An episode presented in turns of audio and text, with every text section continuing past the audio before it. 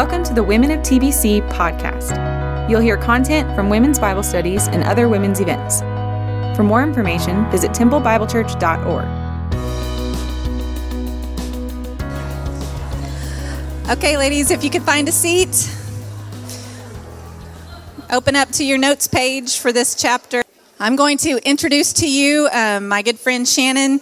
She did a fantastic lesson on the Levitical priesthood last semester in our um, Exodus, Leviticus, Numbers, Deuteronomy study. And so she's going to follow that up today, um, helping us to understand how Jesus is like Melchizedek. So if you would join me, we're going to pray for her and turn it over to her. Father, we're excited for what you have to show us through your servant Shannon. We thank you for her willingness uh, to share with us. And God, we're expecting to hear from you and not from, San- from Shannon. So would you give us a heart, um, Father, to receive whatever it is you want to teach us? And would you give us courage to go out and put it to practice? And would you give us um, just the motivation to share with one another how you are uh, encouraging us and changing us? We love you and thank you and pray all this in Jesus' name. Amen.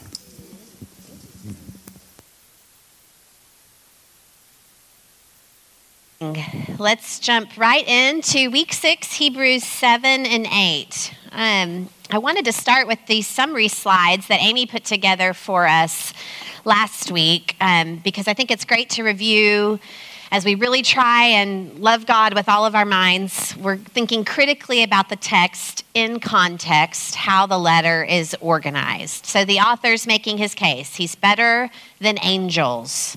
Warning number one pay attention so you won't drift away.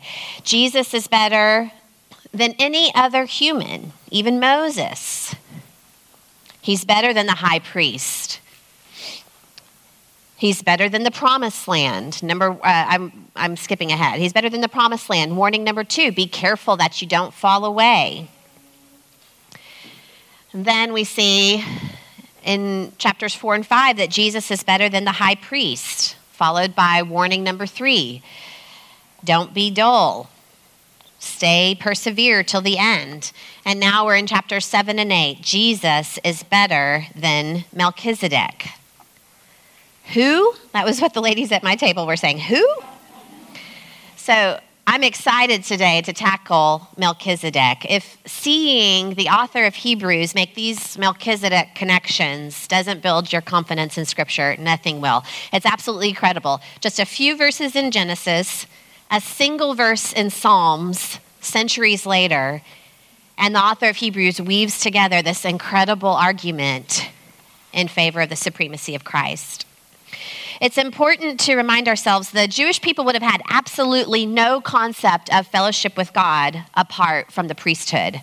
This might have been part of why these folks were tempted to go back to what they knew. There was no um, fellowship with God that they were used to, the, the sacrifices in the temple. So the author of Hebrews knows he needs to give them more evidence to really convince them that Jesus is their new, better high priest. So not only is he a better high priest, he takes it one step further. He says, I told you he's a better high priest. I'm taking it up a notch. He's part of a better priestly order. Jesus represents a better priestly order, and it's called the Order of Melchizedek.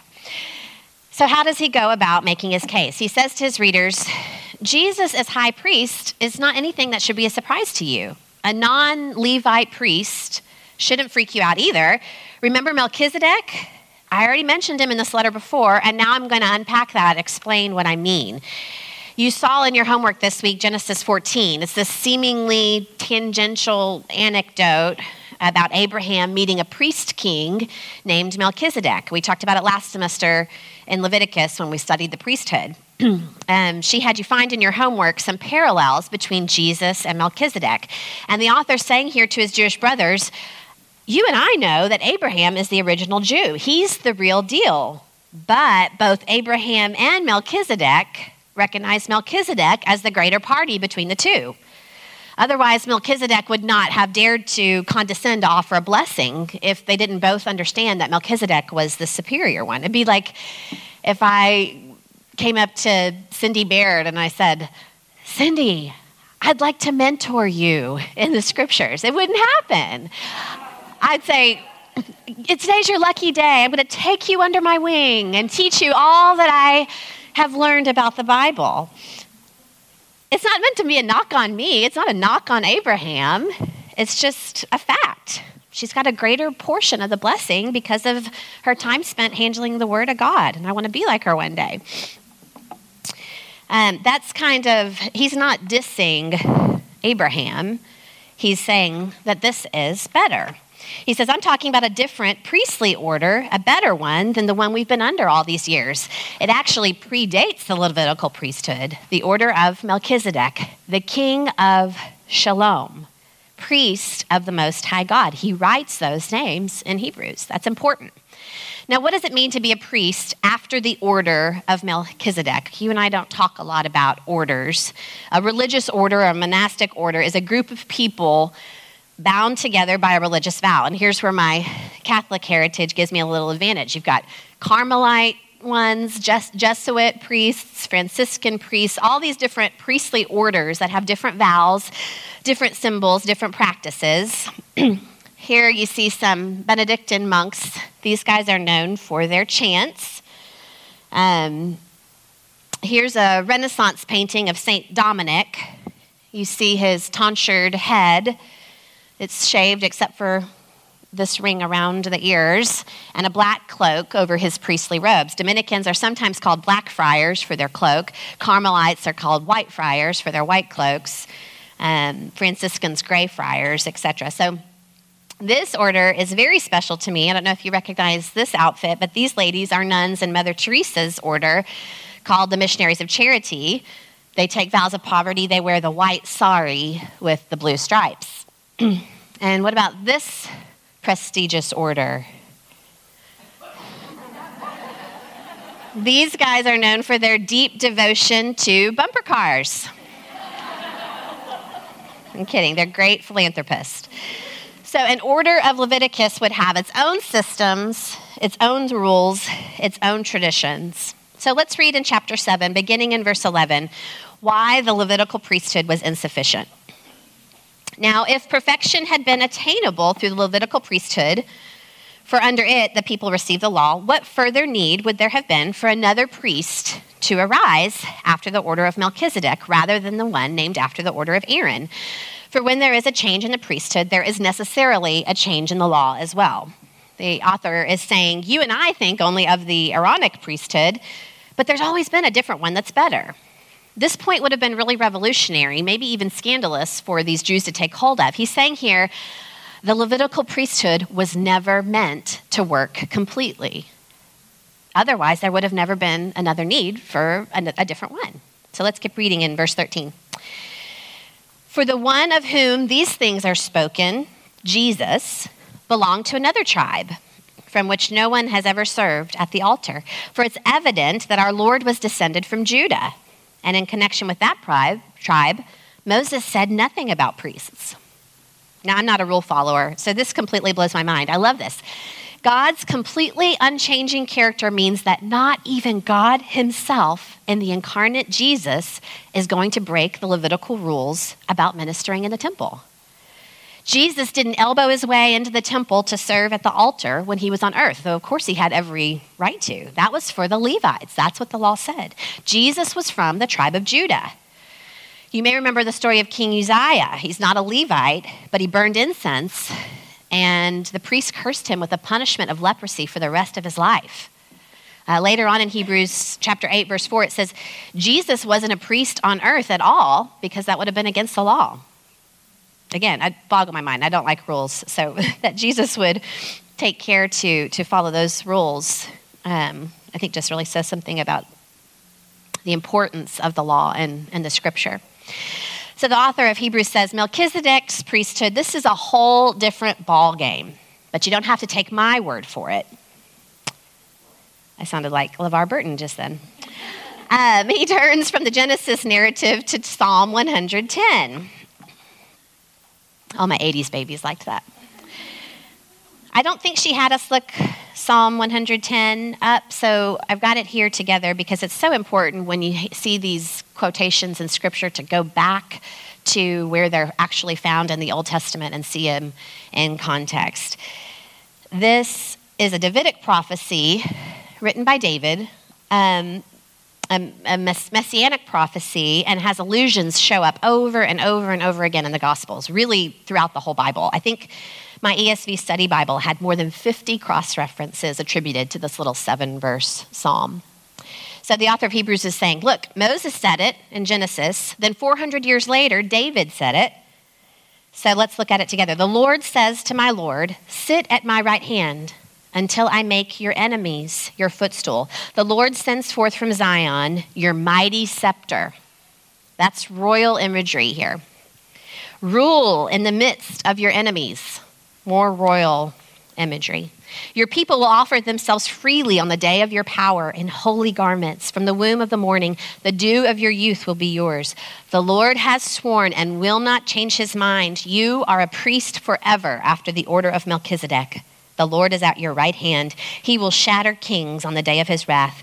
He will execute judgment among the nations, filling them with corpses. He will shatter chiefs over the wide earth. He will drink from the brook by the way. Therefore, he will lift up his head. So, by invoking this Davidic Messiah prophecy here, by calling Melchizedek king of Salem and priest of the Most High God, the author of Hebrews is making a profound argument. Jesus is the ultimate priest and king, the priest king. Now, why is this so earth shattering? Remember Uzziah? Don Carson gave an excellent sermon on Psalm 110 at the Gospel Coalition Conference um, years ago. You can find it on YouTube. But Carson says kings could never do the priestly duties. Remember what happened to King Saul? He got tired of waiting for Samuel and he offered the burnt offerings himself.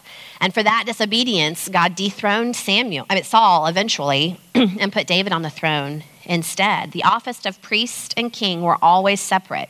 And David, who wrote this psalm, would have known that because he's the one who inherited the throne uh, following Saul's sin.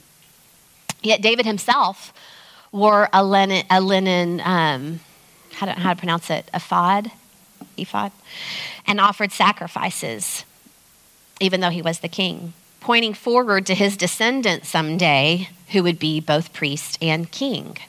This is a simplified version of the chart that I did um, last semester. It would contrast Melchizedek and Jesus. Melchizedek was the priest of all, just walking around Mesopotamia, offering to bless people and as the priest of the Most High God. He was king of only his little clan. Jesus is priest of some, those of us in him, but he is king over all. He's the king of kings to whom every knee will bow. Not only does Jesus represent a better priestly order, he's a better priest himself. Just as Melchizedek is better than Abraham and Levi, Jesus is better than Melchizedek, Abraham, and Levi all put together. Why is he the better high priest? Cassie told us a couple of reasons in week four. He's a better high priest because of how he withstood temptation, how he suffered. Amy told us last week he's been made high priest by a better oath. And now the author of Hebrews is giving us some more reasons why his readers should be convinced that Jesus really is the best high priest. First, it's because he lives forever. He has the wrong biological ancestry, but his qualifications are just a little bit more impressive. He's the immortal Son of God. That's a pretty good thing to have on your resume. He lives as priest forever and ever and ever and ever. So he's able to save us completely to the uttermost. He lives to make intercession for us. He's not like the other priest who has to offer sins every day, twice a day, first for himself, then for us. He did it once for all, allowing us to draw near to God through him. Lord, help us keep the awe of that. He is better. For it was indeed fitting this is verse 26 that we should have such a high priest, holy, innocent, unstained, separated from sinners, and exalted above the heavens. Lots of attributes here in this verse that you can add to your attribute appendix in the back of your book. So Jesus represents a better priestly order. He himself is a better priest. And moving into chapter 8, we see that he ministers in a better place of priestly service. We're going to cover this with a lot more detail next week's homework, so we're not going to belabor this point, but I wanted to say the shadow imagery really came alive for me this week. Um, we've been talking about shadow, um, the shadow concept for the whole time we've been studying the Pentateuch. So was that for two years now? We've been talking about shadow, but I it didn't really click for me. I'd been thinking of like shadow meaning fuzzy, or I don't know why. I don't know why, but it didn't really click for me. This is probably like duh for most of you guys, but. Um, chapter 8, verse 5 says that the Levitical priests on earth serve a copy and shadow of the heavenly things. Seeing it with copy and a shadow really kind of helped it click for me. Um, better late than never. Um, it was a light bulb moment for me. You don't get a shadow without the original thing to make the shadow. Like when my mom used to do like bulletin board murals using those uh, overhead projectors to trace the picture on the wall. Colossians says that the law was a shadow of things to come, but the substance belongs to Christ. The thing actually making the shadow is Jesus. I love that. You guys already knew that, but I was really excited by that. For example, like the Ronslabens who are in Ukraine as we speak. They've been proudly looking at and sharing with us pictures and videos of Sweet Lyra for six years now. Now, when they get home, hopefully soon, are they still going to be whipping out their phones to show us pictures of Lyra? No, she'll be here in the substance. That'd be silly if Lyra's sitting right next to her on the couch for Kim to show me a picture of what Lyra looks like on her phone. The author of Hebrews is saying the temple, the tent, the priesthood, all of it is just a shadow, just a promise of the real thing where Jesus ministers. Jesus is the substance, and his temple is the actual one. We studied a lot of this symbolism last semester. Excuse me. Look at the gate to enter the, the courtyard. I am the gate. Whoever enters me through me will be saved. Then you get to the bronze altar where the animal sacrifice was tied. There's no approaching God, the presence of God, without the shedding of blood. And then you see the bronze laver right there in the middle that washes the priests, just like Jesus is the living water that wells up in us a spring of eternal life. The lampstand, Jesus is the light of life and all mankind. The showbread, Jesus is the bread of life. Whoever comes to me will never grow hungry. You have the veil, his body is the veil that separates us from the Holy of Holies. And he's torn in two from top to bottom, so we have access to the Holy of Holies. Jesus is both the high priest and the lamb at the same time. Better priest, better priesthood, better place of priestly service. Now, the print here is kind of small. I'm sure you're not going to be able to read all of this. I liked this outline. I'm going to have Amy send a link to it so that you can read it a little more carefully. I don't know the person that wrote this. I tried to examine it carefully to make sure there's no heresy in there, but I didn't, so I couldn't find any. But the reason why I wanted to include it is because it shows Jesus as the light, the new covenant, and you can kind of see the shadow. That's his divine throne. For example, the top one, that's his divine throne in heaven. And that shadow, the promise, is the human tent on earth. And so this person has taken the second half of Hebrews and kind of divided this up into old, com- old covenant promises, old covenant sh- shadows, copies of what's actually fulfilled in the new covenant. It brings us to our last point the new covenant. Jesus guarantees a better covenant. Christ's ministry is not just better, but it's much more excellent because it's based on a better covenant enacted on better promises. Um, I would highly commend this book to you. It's called it's a new book called Even Better Than Eden um, by Nancy Guthrie, who wrote our um, Seeing Jesus in the Old Testament series. And um, she traces nine themes throughout Scripture and the, the thesis of the book is that the story always gets better as it goes on. So, nine themes throughout all of Scripture does she follow, um, covenant being one of them, a new city. It's really amazing. And I think this book has had a lot to do with why I'm kind of understanding this shadow concept. Uh, more clearly, particularly if you didn't do the studies. It's, it's, some of it's repetitive from what we did um, in those studies. But if you didn't do those studies and you're feeling a little behind the curve, I really highly recommend this book as a great summary of um, seeing the scripture as one connected story. And this covenant is much more excellent. The author says, Don't act like I'm making this up. Jeremiah already told you. He starts quoting Jeremiah I will establish a new covenant, not like the one I made with their ancestors Instead of writing the law on tablets, instead of writing the law on scrolls, I'll put it in their minds. I'll write it on their hearts.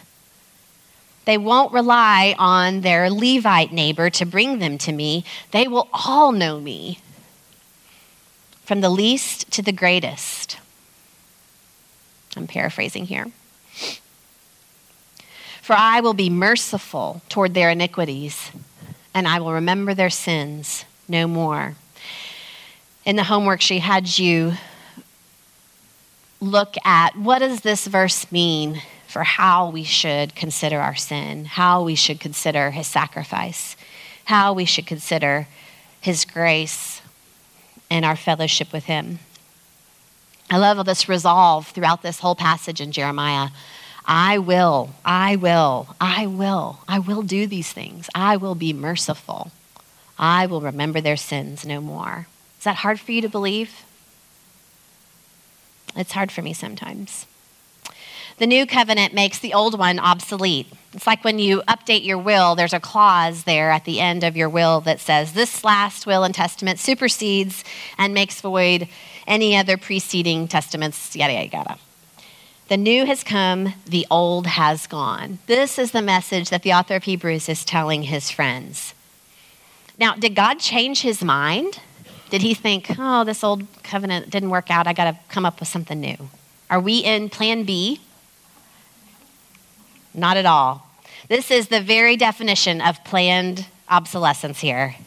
Christ was slain from the foundation of the world. A new covenant was always coming.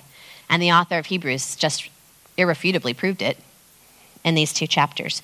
So, how do we take hold of this better covenant? How does this affect our day to day life? I love what Spurgeon says about this verse here.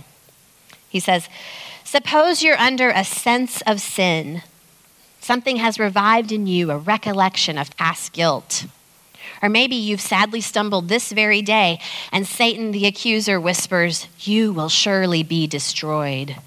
You have sinned. Now you go to the Great Father, you open up Hebrews, go to chapter 8, verse 12, put your finger on it, and say, Lord, you have in infinite, boundless, inconceivable mercy entered into covenant with me, a poor sinner, seeing that I believe in the name of Jesus. And now I ask you, God, have respect unto your own covenant. You have said, I will be merciful toward their wrongdoings. Oh God, be merciful to mine. I will not remember their sins any longer. Lord, remember no more my sins. Forget forever my iniquity. That is the way the covenant affects your day to day life. When under a sense of sin, run to the clause which meets your case. You have a remedy. If you're renting a place, things aren't working out, there's a clause in that contract gives you a remedy on how to fix things. This is an incredible clause in this covenant. We have a remedy. Jesus is our advocate, our mediator, our defense attorney, drawing us near to God, our judge, through this better hope. Let's pray. I'm pray- paraphrasing an, an old Puritan prayer here, so let's pray together. Father, you have taught me the necessity of a mediator a Messiah, to be embraced in love with all my heart, as king to rule me, as prophet to guide me, as priest to take away my sin and death.